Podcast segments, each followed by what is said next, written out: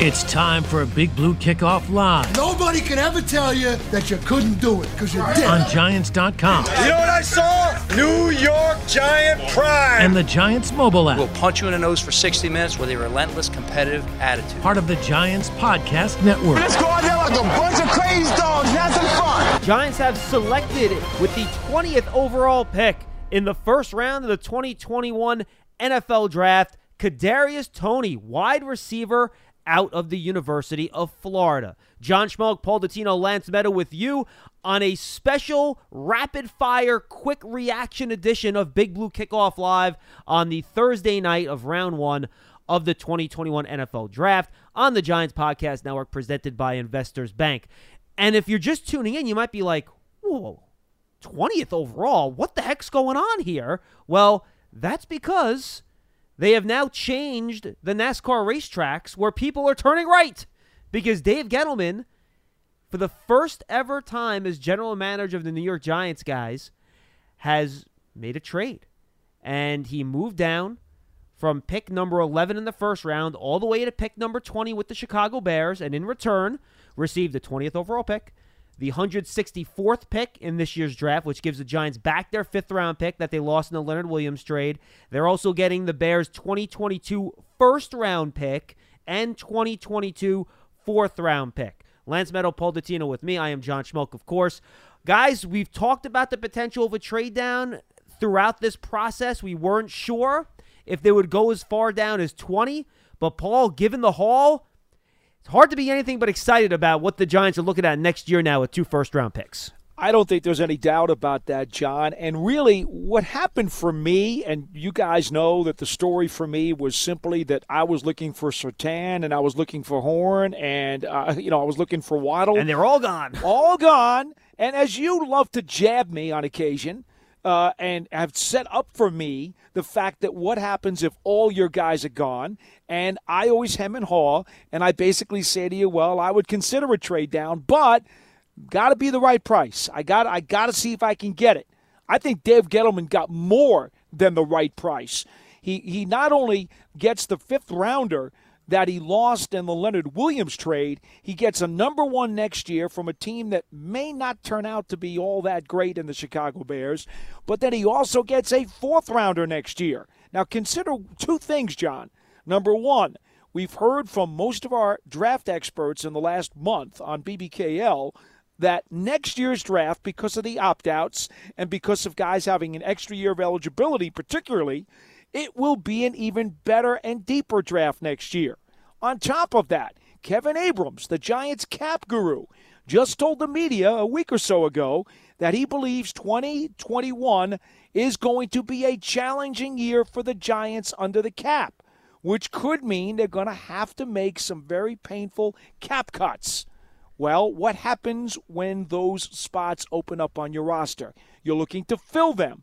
Now you've got an extra one and an extra four to make it graded type players who will fill those spots under rookie contracts. And Paul, by the way, now you should understand why I put you in those tight spots, though, because sometimes your guys are all gone and you have to make tough decisions. That's That why is I do the absolutely exercise. true. Yes, and and it's very good for you to give to give me that kind of brain work to go through. And of course, because we try to look at all the angles of the prism here on this program and give you a complete perspective, that's why I'm telling you. I do think that there's a component here that does help the Giants moving forward economically as they look toward next year. We we've all heard this, and Lance is very good at reminding us you can't necessarily draft for today. You've always got to look at what's happening tomorrow. Lance, how about you? Your thoughts on the trade? Yeah, I'm with Paul. I think this was great value for the Giants, mainly because of the fact that to take it a step further, you now have two first round picks in 2022. And that means that you could draft two players, as I'll continue to highlight what Paul said, that you will have on a four year deal plus the fifth year option. So that's some nice protection for two guys that you could really build upon within the nucleus of your team in a draft class that, as Paul alluded to, is going to have more depth. But here's the other thing you're going to have more exposure to the prospects in 2022 because we're under the assumption that the process will be near what it was like pre pandemic. So that means you'll be able to meet with them in person. You'll have your scouts go to the various schools. That's more of a reason why you want to add up more resources in 2022 and future years as opposed to putting everything into 2021. So I think from that standpoint, it's great. I'm not too overly concerned about the additional fifth round pick this year. I'm looking more of what the Giants were able to capitalize and gain in 2022. Two first rounders, a mid round pick. That's some nice, valuable resources. And especially the fact that now that you were aggressive in free agency this year, the goal is you want to continue to build this team through the draft, and they're going to have the ability to do that based on what they acquired in this move. And guys, exactly what you talked about, valuing those 2022 draft selections is what Dave Gettleman spoke about in his press conference. How you're going to know more about that class. And this year, you don't have quite as much information with the unique scouting environment. So, yeah, I think that was a huge deal in making that trade. Dave Gettleman also talked about how Howie Roseman not afraid to trade in the division with the Dallas Cowboys to move up. Nobody would admit that that trade and then taking DeVonta Smith prompted the Giants trade down. But granted, they picked the wide receiver a little bit later. I don't think it would surprise anybody if it did. But they end up getting a player that they spoke about as being a first round player on their board. Chris Pettit said that. A really good value right in the mix. Dave Gettleman made that point. And a guy in Kadarius Toney who, if you read all the reports, I actually watched him this uh, yesterday on Wednesday afternoon again for a second time to kind of catch up on his tape after seeing him at the Senior Bowl. And guys, you know, Lance, you use this expression a lot, so I'm going to steal it from you, and then you can kind of explain what you mean by it. The guy is as much of an offensive weapon as he is a wide receiver. And I think it was telling when Kadarius Toney was asked for his player comparisons. He brought up Davante Adams, which is fine. The second guy he brought up was Alvin Kamara, who's a running back, because he can do so many different things. He's not your traditional, like, savvy route runner that's a technician. This is a guy you get the ball to in space and let him cook. He's a yards after catch machine.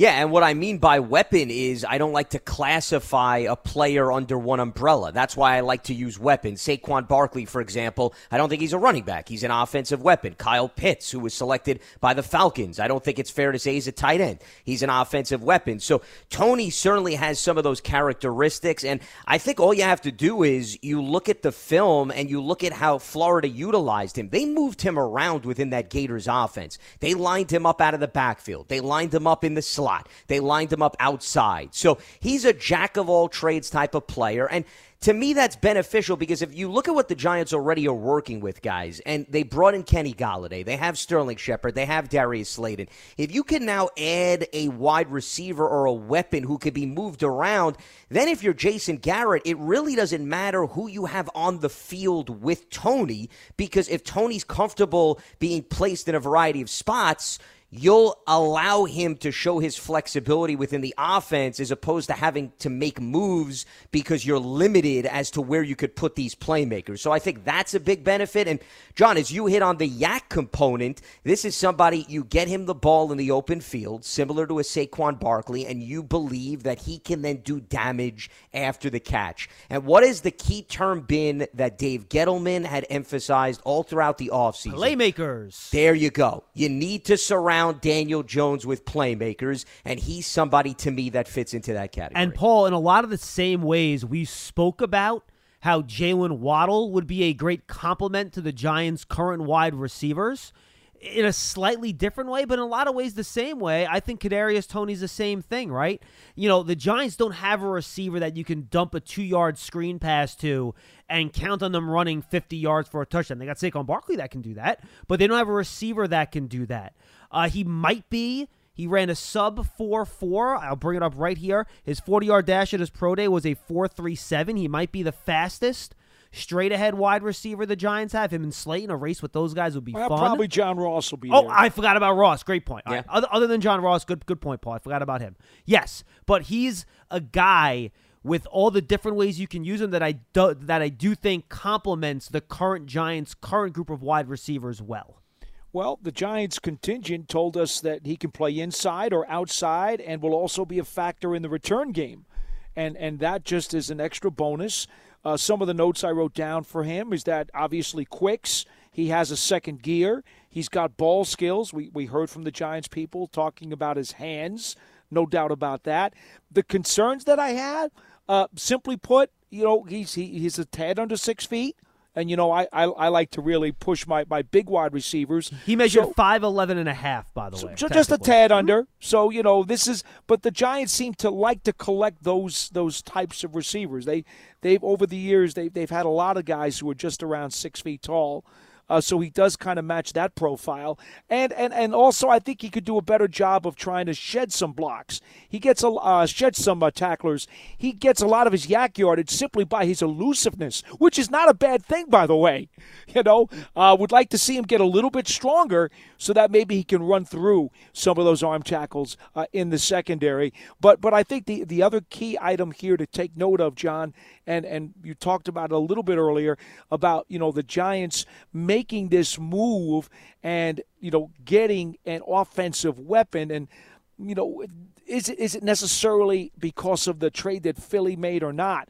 Well, Gettleman said that the Giants have been talking to the Chicago Bears earlier in the day and you know they were already starting to get something going because the Giants were planning for all these different scenarios. And I think that, to me, that, that says an awful lot about what they were thinking about the possibility of losing all of their guys off of the board. And then he said that the talks heated up when it got to the seventh pick. Now, at seven, Detroit took Sewell. Think about that for a second. Waddle had just gone to Miami at six. Sewell went to Detroit at seven. That's when the talk started to heat up again, and Gettleman was back on the phone with the Bears, and then Horn, Surtain, and Smith were the next three uh, people that were taken. So, to be honest, uh, I don't know if it's fair to say that those three guys would have been on the Giants list or not, but it certainly would kind of sound like that based on the timeline that Dave Gettleman gave you. Yeah, no question about it, Paul. Just from my notes here, plays bigger than his size at a 5'11, good straight ahead speed, quick, ridiculous change of direction. I did note I thought he's a little raw as a route runner, and that's something that he talked about, and he said himself that he needs to improve on that. He's a former college quarterback. Lance, you mentioned the return game. I'm going to throw this out there, too. I forget what game it was, but there's film out there, and I tweeted it out a few weeks ago where they ran a trick play for him at Florida, and on the move with the ball in his hands, he launches like a 55 yard pass downfield for um, a deep completion. So, you know, the Giants, if they want to run some trick plays, Toney's going to be the guy. He was on on an NFL Network interview that I watched about a month ago, and he claimed he could throw the ball 70 yards in the air. Well, and and by the way, based on the fact that he threw it 55 yards on the run, it would not surprise me if he could. So this guy could be like, besides the return guy, he could be a gadget master here as a as, as a former high school quarterback, which he also said kind of helps him, you know, learn offenses. And he said he's very excited to, to kind of dip into the Giants playbook a little bit. Well, it gives somebody a different lens on the field Yeah. through what you could do with Toney because when you played quarterback, you really see the field from uh, understanding what the defense is going to bring to the table as well as the roles that other players around you have. So I think that's beneficial. But I'll also bring up the fact that, remember, Jason Garrett used Golden Tate as a passer a few times last season. Great point. Now Golden Tate's not in the equation anymore. Okay, well, you could still be creative. You could have Toney now fulfill that role. And you look at his return numbers. I mean, he returned the punt for a touchdown as well. So he's got that dynamic playmaking ability if you want to utilize him as a rotational guy. Remember, keep in mind,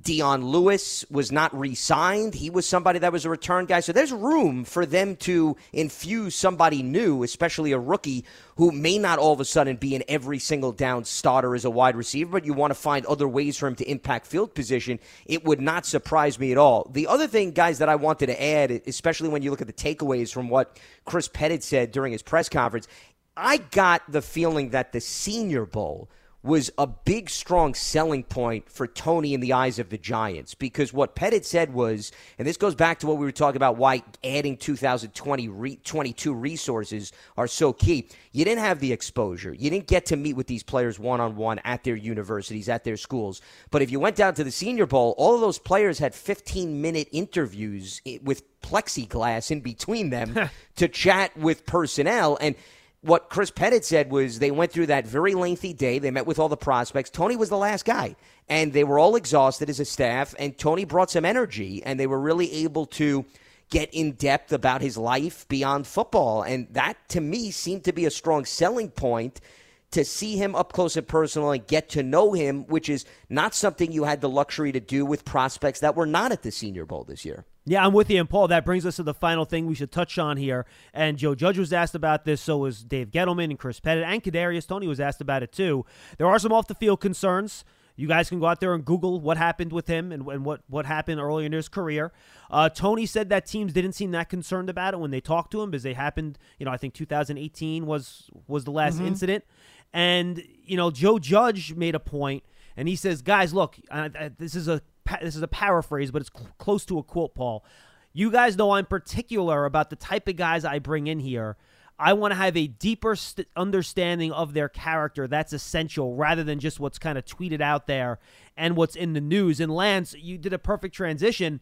You know, the only time teams could meet with players face to face this year was the Senior Bowl and it was really important. And all three guys pointed this out how important it was for them to sit down with him at the Senior Bowl to get a feel for him face to face.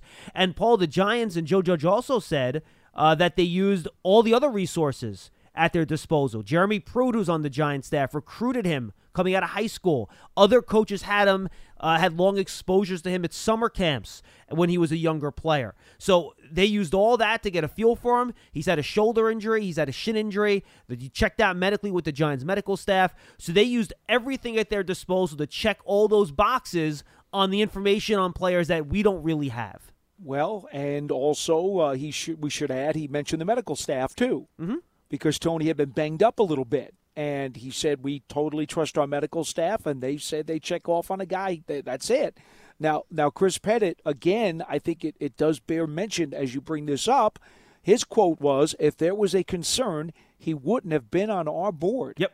And it's very simple because, again, to paraphrase what you said about uh, Judge, Judge said uh, fully vetted every player on the board. It was very comfortable with those players and said he is very particular about who he wants. So when you put all of this stuff together, um, let's let's just say that there was a fine tooth comb that went on with anybody who these guys were going to discuss, and if they did not pass whatever test that Judge and the Giants organization had for them, they were not going to make it to the draft room board tonight. I think I feel very comfortable saying that. I mean, Pettit's comment pretty much tells you that.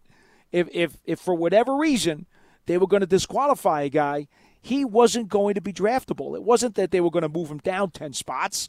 It, it sounds like to me they was very serious about starting to just eliminate guys off of the wall. Yeah, it makes sense. All right, guys, we're not going to go through best players left available because, frankly, we're recording this and the draft is still going on. So we don't want to list guys and then they get taken. That's number one. And number two, we have a two hour Big Blue kickoff live tomorrow at noon on Friday on Giants.com and the Giants mobile app. So if you tune into that show, we'll talk about the best players remaining and what the Giants might do in rounds two and three. Do you guys have anything else to add on Toney, or do you think we hit everything? I think I we're think good, we're right? good. Well, the only thing I just wanted to add in terms of what Paul was talking about with the injuries, just so that our listeners can gain some background intel. As a freshman, it was a shoulder and a shin issue that kept him out of a few games. So that's 2017 we're talking about, just to give you an idea of his injury history. And then he missed half his junior season. That was 2019 with a left shoulder injury. That's at least the details with respect to his injury history. Yeah, he was four years at Florida, eight games as a freshman, 12 as a sophomore, seven as a junior, and then all 11 starting as a senior, which was really a breakthrough year. He had never had more than 25 catches in a season until that senior year. And he did test off the charts, by the way. A 4.3740, I mentioned that. A three cone, a 6.88, which is excellent. An 11.4 broad jump, a 39 inch vertical, and it's not as high as Lance's, but it's pretty good. So you know, just He'll just really good numbers there. So Giants got a real good athlete and a playmaker to try to help out their offense and their quarterback Daniel Jones next year. Remember, folks, we'll see you tomorrow or Friday, whenever you're listening to this at noon on Giants.com as we get ready for rounds two and three. Thanks for being with us. We'll see you next time on Big Blue Kickoff Live, which is of course on the Giants Podcast Network, presented by Investors Bank, and we'll have more rapid reactions tomorrow night as well after the Giants' second and third round picks. We'll see you then.